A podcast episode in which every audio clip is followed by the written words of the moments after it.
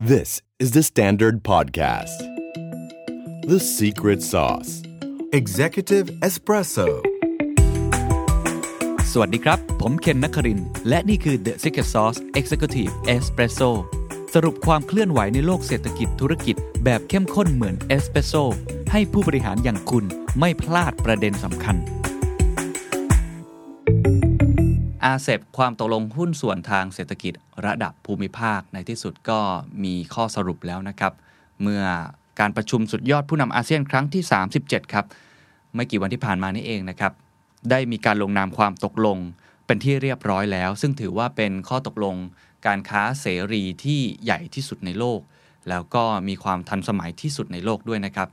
หลายคนคงจะได้ตามข่าวนะครับ วันนี้เลยอยากจะชวนคุยกันเรื่องนี้กันนะครับ ว่ากระบวนการหลังจากนี้จะเป็นอย่างไรอาเซบกระทบ กับโลกอย่างไรกระทบกับไทยอย่างไร เราได้ประโยชน์จริงหรือไม่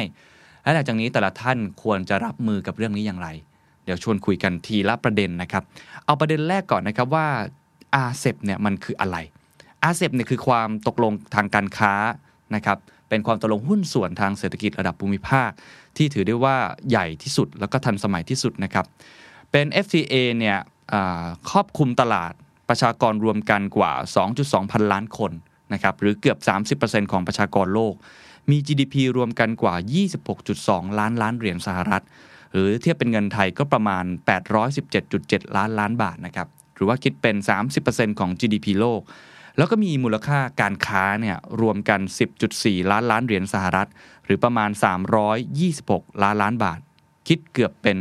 28%ของมูลค่าการค้าโลก คือถ้าเราไปเทียบกับ CPTPP นะครับที่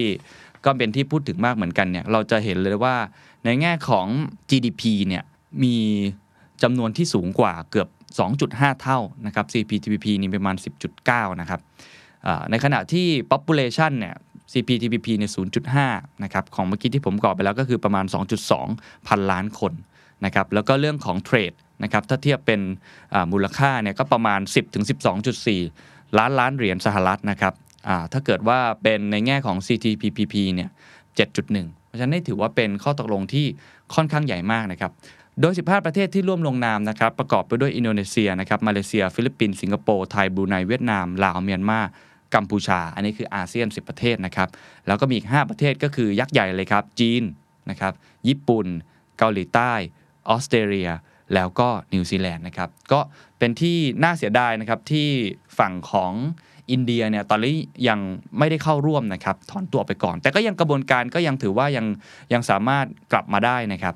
กระบวนการหลังจากนี้ครับผู้นำอาเซียนเนี่ยได้มอบหมายให้เจ้าหน้าที่เร่งกระบวนการภายในสำหรับการให้สัตยาบันความตกลงนะครับเพื่อให้ความตกลงเนี่ยมีผลใช้บังคับเนี่ยโดยเร็ว แล้วก็สามารถใช้ประโยชน์อย่างเต็มที่ โดยที่ความตกลงเนี่ยจะมีผลนะครับใช้บังคับเมื่อสมาชิกอาเซียน 6 ประเทศ แล้วก็ประเทศคู่เจรจาเนี่ยสประเทศให้ สัตยาบันความตกลงนะครับ และอย่างที่บอกครับสมาชิกอาเซียนยังคงเปิดโอกาสให้อินเดียนะครับซึ่งมีเศรษฐกิจที่ใหญ่มากเหมือนกันเนี่ยกลับมาเข้าร่วมความตกลงในฐานะที่เป็นสมาชิกดั้งเดิมได้ ก็ยังคงเปิดกว้างอยู่นะครับซึ่ง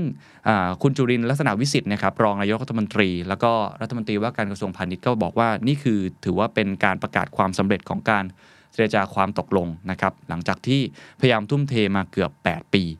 นี่คือข้อสรุปนะครับอาเซบในจริง ๆ ถ้าลองไปอ่านนะครับเข้าไปในเว็บไซต์ของกรมเจรจาการค้าระหว่างประเทศได้นะครับ ผมลองเข้าไปแล้วประกอบไปด้วย 20 บทนะครับถือว่าเป็นความตกลงที่ทันสมัย คุณภาพสูง แล้วก็ได้รับผลประโยชน์ร่วมกันนะครับจากการเปิดเสรีทางการค้าสินค้า ไม่ว่าจะเป็นการค้าบริการและการลงทุน รวมทั้งจริง ๆ ยังมีเรื่องใหม่ ๆด้วยนะครับที่ปกติแล้ว เข้มข้นกว่าจากที่ทาง FTA ของอาเซียนกับคู่เจรจาที่เคยมีอยู่ก่อนหน้านะครับไม่ว่าจะเป็นเรื่องของ e-commerce นะครับเรื่องของทรัพย์สินทางปัญญา การแข่งขันทางการค้านะครับมีเรื่องของ SME ด้วยนะครับวิสาหกิจขนาดกลางและขนาดย่อม มีการจัดซื้อจัดจ้างโดยรัฐนะครับซึ่งถือว่าก็จะสร้างโอกาสได้มากมายเลยทีเดียวนะฮะ มีกราฟอันหนึ่งที่เราอยากจะพาทุกท่านไปดูครับ ให้เห็นนะครับ frameworks of major Asia Pacific trade deals นะครับ อันนี้ทำโดยนิเคอีเอเชียนะครับ น่าสนใจมาก เขาลองทำให้เห็นว่าความตกลงทางการค้าเนี่ยมันมีอะไรบ้างนะฮะ คือถ้าดูกรอบนะครับของอาเซบก็คือสีแดง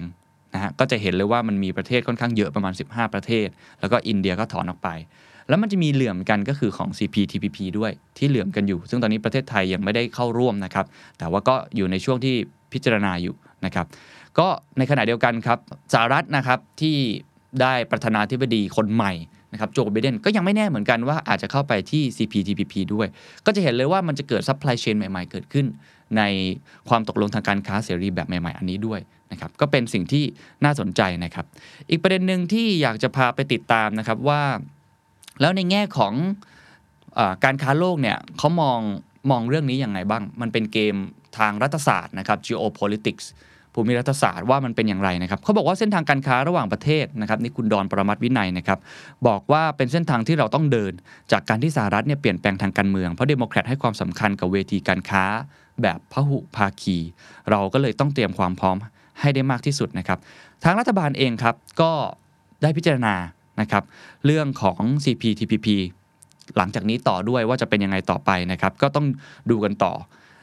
ขณะที่ในระดับโลกเนี่ยเขามองกันว่าอาเซเนี่ยจะเบียดอิทธิพลอเมริกานะครับ อันนี้ข้อมูลจากหนังสือพิมพ์กรุงเทพธุรกิจต้องขอบคุณมากนะครับ เว็บไซต์ CNBC เนี่ยครับรายงานนะครับ อ้างความเห็นนักวิเคราะห์เขามองว่าผลประโยชน์ทางเศรษฐกิจของอาเซมีเพียงเล็กน้อยนะฮะจริงๆ เพราะว่าจริง ๆ แล้วเนี่ยต้องบอกว่าต้องใช้เวลาหลายปีนะครับ แล้วก็จริงๆมันมีข้อตกลงทางการค้าอื่นๆ เกิดขึ้นอยู่บ้างแล้ว แต่ข้อตกลงนี้ถือเป็นชัยชนะทางภูมิรัฐศาสตร์ของจีน ในช่วงที่สหรัฐดูเหมือนจะนะครับเหมือนกับว่ารามมือออกจากเอเชียแปซิฟิกนะครับโดยจะเกิดขึ้นจากผลพวงนโยบายของ American First นะครับหรือว่าอเมริกันต้องมาก่อนของประธานาธิบดีโดนัลด์ทรัมป์นั่นเองนะครับรายงานจาก Citi Research เนี่ยเขาระบุเลยนะครับว่าสารทางการทูตของ RCEP สำคัญเท่ากับด้านเศรษฐกิจนั่นก็คือ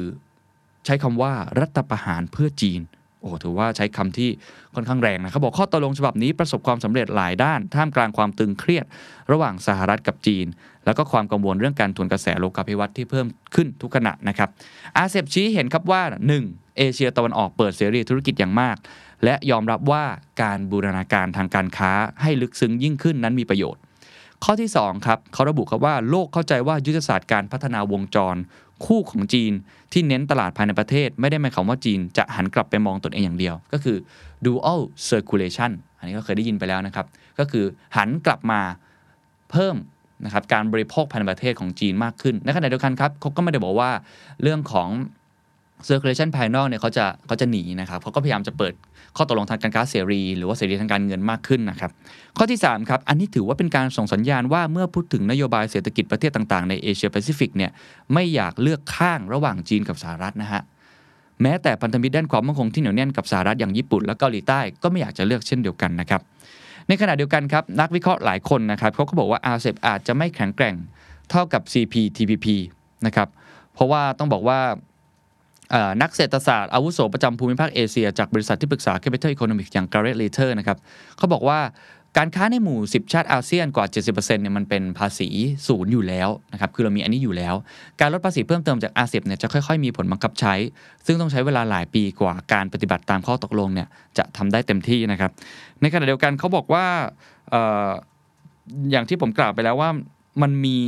ข้อตกลงทวิภาคีเกิดขึ้นอยู่แล้ว นะครับก่อนหน้านี้นะครับหรือข้อตกลงพวกภาคีอื่นที่เล็กกว่าอาเซบเนี่ยทำให้ผลประโยชน์โดยตรงของอาเซบเนี่ยมันอาจจะมีจำกัดก็ได้นะฮะแต่ว่าคุณแซมมอนแบปติสครับ หัวหน้านักเศรษฐศาสตร์โลกบริษัทที่ปรึกษา The Economist Intelligence Unit หรือ EIU นะครับให้ข้อมูลเพิ่มเติมครับว่าอาเซบเนี่ยจะช่วยวางรากฐานความร่วมมือระหว่างสมาชิกให้ลึกซึ้งยิ่งขึ้นในอนาคต โดยเฉพาะชาติที่ยังไม่มีข้อตกลงทวิภาคีระหว่างกัน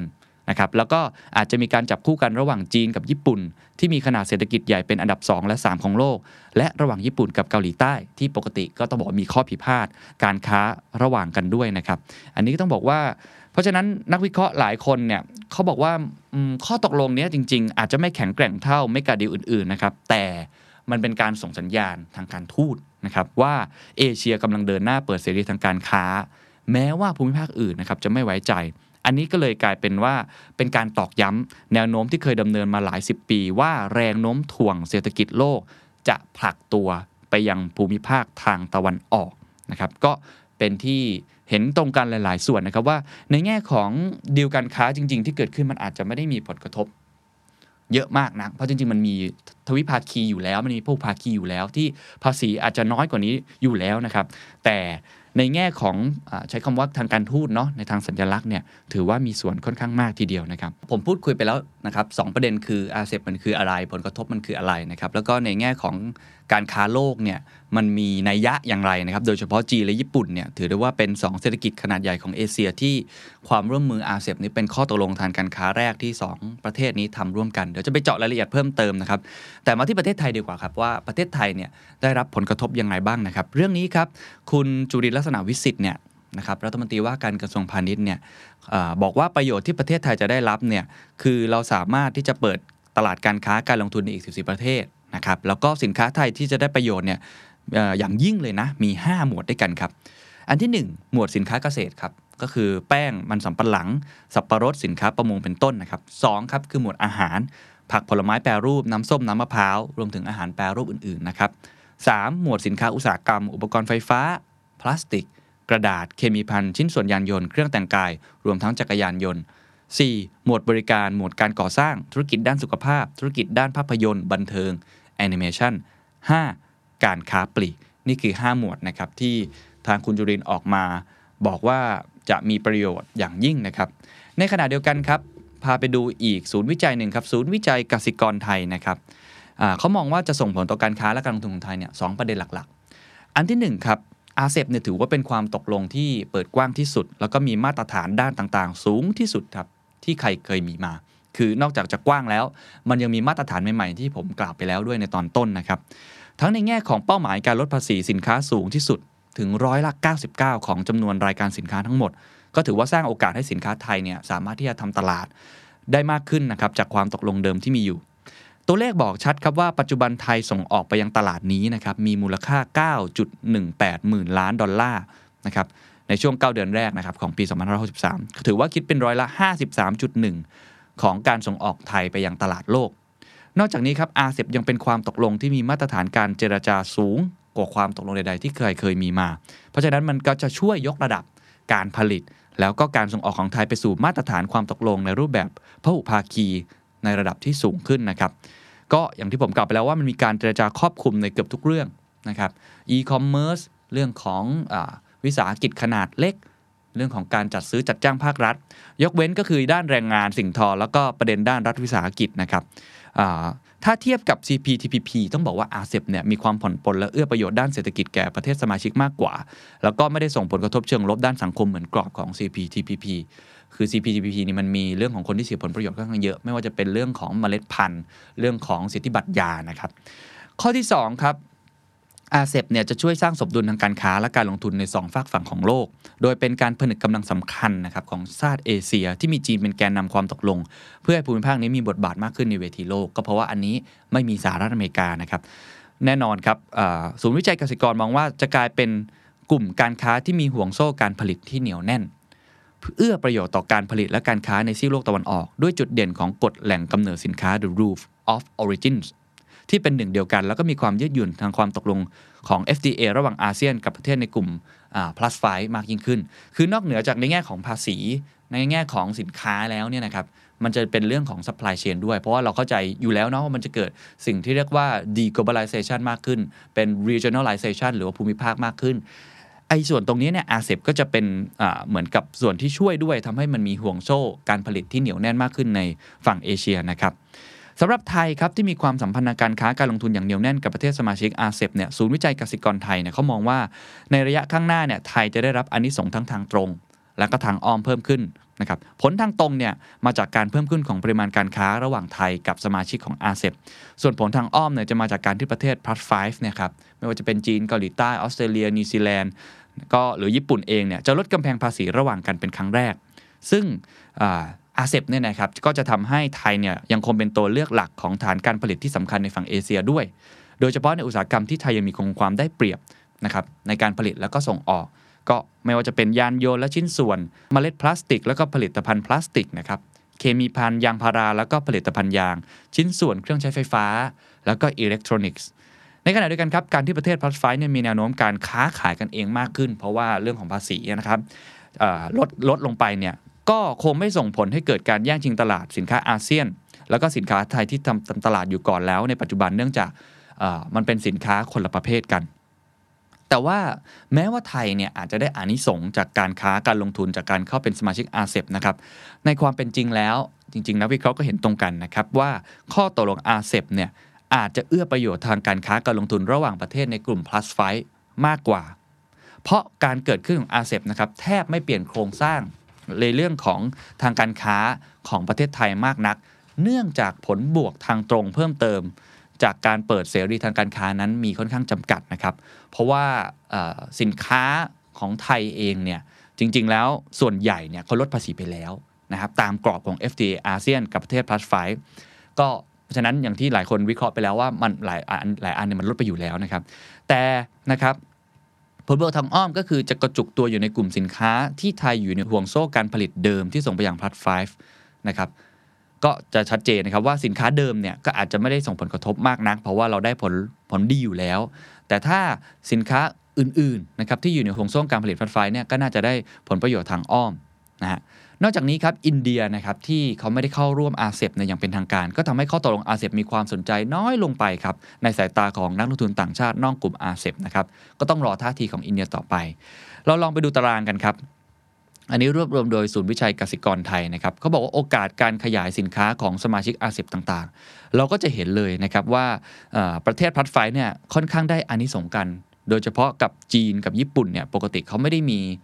ข้อตกลงทางการค้าเสรีนะครับอย่างเช่นสินค้าญี่ปุ่นเนี่ยทำตลาดในจีน รถยนต์นั่งชิ้นส่วนยานยนต์เครื่องจักรกลเนี่ยปกติเนี่ยเสียภาษีที่ร้อยละ1.4 ถึง 25 ก็จะได้รับประโยชน์ตรงนี้นะครับญี่ปุ่นเองเหมือนกันครับสินค้าจีนทำตลาดในญี่ปุ่นเสื้อผ้ากระเป๋าเครื่องเล่นเกมมีอัตราภาษีประมาณร้อยละ9ถึง 10.8 อะไรแบบนี้นะฮะก็จะมีใช้คำว่าได้ผลประโยชน์โดยทางตรงมากขึ้น แต่ว่าไทยเนี่ยก็ได้ประโยชน์ทางอ้อมดูจากตารางก็จะเห็นเลยว่าเรามีโอกาสที่เข้าไปอยู่ในห่วงโซ่การผลิตนะครับอย่างเช่นเรื่องของจีนเนี่ยยานยนต์และชิ้นส่วนนะของญี่ปุ่นเราก็จะมีเรื่องเคมีภัณฑ์ผลิตภัณฑ์ยางผลิตภัณฑ์พลาสติกนะครับหรือว่าเคมีภัณฑ์บางประเภทเกาหลีใต้ก็มีชิ้นส่วนอิเล็กทรอนิกส์บางประเภทมเมล็ดพลาสติกนะครับนิวซีแลนด์ก็คือยานยนต์และชิ้นส่วน ก็ต้องบอกว่าไทย เข้าไปอยู่ในห่วงโซ่การผลิตตรงนี้ด้วยนะครับถ้าดูในแง่ของอจำนวนนะครับปริมาณเปอร์เซ็นต์ของสินค้าเนี่ยที่จริง ๆ ปกติมีการเก็บภาษีก่อนหน้านี้ โดยเฉพาะประเทศจีน ญี่ปุ่น แล้วก็เกาหลีใต้นะครับมีการลองประเมินออกมานะครับว่าสินค้าที่ส่งออกไปยังญี่ปุ่นนะครับจากญี่ปุ่นไปจีนเนี่ยจะยกเลิกจัดเก็บภาษีเพิ่มจากเดิม 8%เป็น 86%เลยนะฮะ ส่วนสินค้าส่งออกจากญี่ปุ่นไปเกาหลีใต้ จะยกเลิกเก็บภาษีเพิ่มจาก 19%เป็น 92%และหากความตกลงมีผลบังคับใช้จะส่งผลให้อะไหล่รถยนต์ที่ส่งออกจากญี่ปุ่นกว่า 87%ครับปลอดภาษี เช่นเดียวกับเหล็กและเครื่องมือทางการเกษตร อย่างรถแทรกเตอร์ที่ปัจจุบันในเก็บภาษีอยู่ที่ 3%ถึง 6%เขาก็จะได้รับการยกเว้นภาษีนะครับ ฉะนั้นตรงนี้ก็เห็นได้ค่อนข้างชัดนะครับว่าประเทศกลุ่ม Plus Fiveเนี่ย ที่ได้รับผลประโยชน์ค่อนข้างเยอะนะครับ อย่างไรก็ดีครับศูนย์วิจัยเกษตรกรไทยมองว่าในภาวะที่ทั่วโลกต่างใช้มาตรการทางกีดกันทางการค้าลงทุนในรูปแบบต่างๆนะครับ ประกอบกับปัจจุบันความสามารถของไทยในการแข่งขันก็ต้องบอกว่าเริ่มลดลงเมื่อเทียบกับประเทศสมาชิกอื่นๆ ไม่ว่าจะเป็นเวียดนามเองก็ตามทีนะครับ อย่างไรก็ดีครับ แม้ว่าจะเกิดข้อตกลงอาเซบแล้วแต่ศูนย์วิจัยกสิกรไทยเขามองนะครับว่า ตอนนี้ความสามารถในการแข่งขันของไทยเนี่ยยัง มันไม่พอนะมันเริ่มลดน้อยลงเมื่อเทียบกับประเทศอื่นๆที่อยู่ในอาเซบโดยเฉพาะบทบาทของเวียดนามนะครับในการเป็นฐานการผลิตมากยิ่งขึ้นเนี่ยเขามองเลยครับว่าถึงเวลาแล้วที่ไทยต้องเลือกว่าจะปรับตัวอย่างไรท่ามกลางการแข่งขัน ที่เข้มข้นในตลาดโลกมากขึ้น อันที่ 1 คือปรับตัวให้สอดรับกับมาตรฐานความตกลง FTA ที่มีมาตรฐานสูงนะครับต้องเริ่มพิจารณาเข้าร่วมเจรจากับ CPTPP หรือว่าจะเจรจาเรื่องอการทำ เนี่ย FTA กับสหรัฐกับ EU ตลอดจนอังกฤษนะครับ อันนี้ผมก็เคยได้พูดคุยก็มีการพิจารณาเรื่องนี้กันอยู่นะครับ ข้อที่ 2 ก็คือปรับตัวให้เป็นที่น่าสนใจของนักลงทุนต่างชาติ แม้ไม่มี FTA กับชาติตะวันตก ก็คือยกระดับเรื่องของ supply chain เรื่องของอุตสาหกรรมให้มีความน่าสนใจมากยิ่งขึ้นนั่นเองนะครับ อันนี้เป็นด้านของผลกระทบในแง่ของอประโยชน์ที่เกิดขึ้นนะครับ ทีนี้ผมลองพาไปดูอีก อันหนึ่งนะครับ ซึ่งมีคนตั้งตั้งข้อสงสัย ตั้งข้ออกังวลเล็กน้อยนะครับว่าเอ๊ะแล้วผลกระทบในในเชิงลบเนี่ยมันมันเป็นอย่างไรบ้างนะฮะมีการถแถลงข่าวกันนะครับ คุณจุลินแล้วก็คุณอรมนทรัพย์ทวีธรรมอธิบดีกรมเจรจาการค้าระหว่างประเทศนะครับเขาบอกว่าอาเซบอาจจะส่งผลต่อบางอุตสาหกรรมนะครับของไทย ดังนั้นภาครัฐนะครับจะมีการเชิญชวนผู้ที่มีส่วนเกี่ยวข้อง หรืออาจได้รับผลกระทบ นะครับ เช่น อุตสาหกรรมชิ้นส่วนยานยนต์ ชิ้นส่วนเครื่องใช้ไฟฟ้าเนี่ยมาหารือ แต่ทางกระทรวงพาณิชย์ครับเขาบอกว่าจะมีการติดตามสถานการณ์ และหากต้องใช้มาตรการปกป้องจากการนำเข้าสินค้าที่เพิ่มขึ้น ก็คือ safeguard measure เนี่ยเพื่อป้องกันการทุ่มตลาด ก็ต้องมีข้อมูลแล้วก็ผลเพื่อพิสูจน์ได้ว่าสถานการณ์ที่เกิดขึ้นมีผลกระทบต่อธุรกิจภายในประเทศ ก็หมายความว่ามันจะคล้ายๆ กับมุมมองของของอินเดียนะครับอินเดียเขากังวลค่อนข้างมากนะครับว่าสินค้า ราคาถูกจากจีนเนี่ยมันจะทะลักเข้าไปประเทศ ก็จะสร้างความเสียหายให้กับผู้ผลิตในอินเดียด้วยนะครับ ตรงนี้ต้องบอกว่าจริง ๆ ไทยก็อาจจะเกิดผลกระทบเช่นเดียวกัน เพราะในเมื่อมันการค้ามันมันเสรีมากขึ้นสินค้าอาจจะทะลักเข้ามา ถูกไหมฮะราคาก็อาจจะถูกกว่า เพราะว่ามันมีภาษีแล้วหรือแง่ของแรงงานก็จะเกิดการเคลื่อนย้ายมากขึ้นเพราะฉะนั้นคนไทยเองเนี่ยก็จะต้องปรับตัวกับเรื่องนี้มากพอสมควรนะครับไม่ว่าจะเป็นเรื่องของความสามารถในการแข่งขันของอผู้ประกอบการเอง เพราะอย่าลืมนะครับถ้าดูจากหมวดสินค้าหลาย ๆ อย่างเนี่ยผู้ประกอบการขนาดเล็กก็ได้รับผลกระทบเช่นเดียวกัน เพราะมันเสรีมากขึ้น ในขณะเดียวกันแรงงานครับก็จะต้อง upskill หรือ reskill ตัวเอง เพื่อให้เรามีความสามารถในการแข่งขันมากยิ่งขึ้นด้วย อันนี้ต้องลองไปดูรายละเอียดในแต่ละอุตสาหกรรม sector ว่ามันมีผลกระทบอย่างไรนะครับ ท้ายที่สุดครับผมพาไปดูอีกสักเล็กน้อยนะครับในแง่ของตลาดหุ้นนะครับว่าได้รับผลกระทบอย่างไรนะครับ ก็จริงๆ ถ้าเราดูเรื่องของตลาดหุ้นฝั่งเอเชียเนี่ยก็ต้องเห็นเลยนะครับว่าหลังจากที่เกิดข้อตกลงทางการค้าอันนี้เกิดขึ้น ส่วนใหญ่ก็ได้รับผลบวกมากขึ้นนะครับ ไม่ว่าจะเป็นญี่ปุ่นเกาหลีใต้นะครับหรือประเทศไทยเองก็ตามทีนะครับ หุ้นก็ขึ้นไปมากขึ้นนะครับ แต่ว่าถ้ามองในแง่ของกลุ่มอุตสาหกรรม นะครับที่น่าจะได้รับผลกระทบเชิงบวกนะครับ ทางหยวนต้าเนี่ยเขาได้อิงจากกลุ่มที่ประเทศไทยมีศักยภาพในการแข่งขันสูงนะครับ วัดจากดุลการค้าที่เป็นบวก และกลุ่มที่ยังเป็นประเทศ คู่ค้านอกอาเซียน ให้ความสนใจในการขยายฐานการผลิตสินค้าหรือบริการมายังประเทศไทยเขาบอกว่ากลุ่มที่น่าสนใจนะครับคือกลุ่มชิ้นส่วนยานยนต์ปิโตเคมี ท่องเที่ยวเกษตรอาหารค้าปลีกนะครับเขาคาดว่าจะมีผลดีต่อเนื่องจากกิจกรรมทางเศรษฐกิจที่เพิ่มขึ้น แล้วก็อีกส่วนหนึ่งหุ้นอีกกลุ่มหนึ่งก็คือเป็นบวกทางอ้อมต่อกลุ่มนิคมอุตสาหกรรมนะครับโรงงานไฟฟ้าแล้วก็เรื่องของขนส่งนะครับเขาลองเกริ่นมาให้ดูว่ามีอะไรบ้างซึ่งแน่นอนหลายคนก็พอที่จะคาดเดาได้นะ หุ้นเด่นในแต่ละกลุ่ม เช่น Aapico Hitech นะครับอินเตอร์ไฮด์ปูนซิเมนต์ไทยนะครับ IRPC Minor CPF ไทยยูเนียน B.Grimm หรือว่า WHA แล้วก็สหไทยเทอร์มินอลหรือ PORT นั่นเองนะครับ อันนี้ก็น่าจะได้รับผลกระทบในเชิงบวกมากยิ่งขึ้น นี่คือภาพรวมทั้งหมดครับที่นำมาเล่าสู่กันฟังนะครับ ผมคิดว่าสิ่งที่เกิดขึ้นอันนี้ก่อนจะเกิดผลจริงๆเนี่ยคงใช้เวลาระดับหนึ่งกว่าจะทำการสัตยาบันกันเรียบร้อย ก็น่าจะประมาณกลางปีหน้ากลางปี 64 แต่นี่ถือได้ว่าเป็นสัญญาณที่บอกชัดในเรื่องของ megatrend นะครับว่าการค้าหลังจากนี้แม้ว่าจะเกิดการกีดกันทางการค้า แต่ นะครับเรื่องของแรงโน้มถ่วงที่จะพัดมาทางฝั่งเอเชียเนี่ยเริ่มชัดเจนมากขึ้น ก็ถือเป็นข่าวดีเล็ก ๆ ท่ามกลางความน่ากังวลเรื่องของเศรษฐกิจเรื่องของการค้าที่เกิดขึ้น ส่วนผู้ประกอบการแต่ละท่านเนี่ยจะรับมือกับเรื่องนี้อย่างไร ผมแนะนำมาครับอาจารย์ปิติศรีแสงนามนะครับเขาได้ให้สัมภาษณ์เอาไว้ว่าให้ลองเปิดเข้าไปดูในเว็บไซต์ของกรมเจรจา นะครับการค้าระหว่างประเทศมันจะมีรายละเอียดค่อนข้างดีเลยมีบทสรุปให้ชัดเจนว่าแต่ละท่านต้องปรับตัวกันอย่างไร เพราะอย่างที่ผมกล่าวไปแล้วว่าแต่ละเซกเตอร์เนี่ยมันมีความไม่เหมือนกันนะครับในรับในเรื่องของผลกระทบเนี่ยแตกต่างกันออกไปก็ต้องไปพิจารณากันเองมากขึ้น แต่อย่างน้อยที่สุดครับทุกคนคุณจะตามข่าวนี้อย่างใกล้ชิด แล้วก็นี่คือการผมคิดว่าเป็นการเปลี่ยนผ่านเรื่องของการค้าครั้งสำคัญ เราต้องดูกันต่อไปครับว่า CPTPP ประเทศไทยจะเอาอย่างไรต่อ เพราะถ้าเกิดเรื่องของการพิจารณาเข้าไปต่อเนี่ยก็จะเกิดผลกระทบอีกมากมาย แน่นอนทั้งบวก แล้วก็ทั้งลบ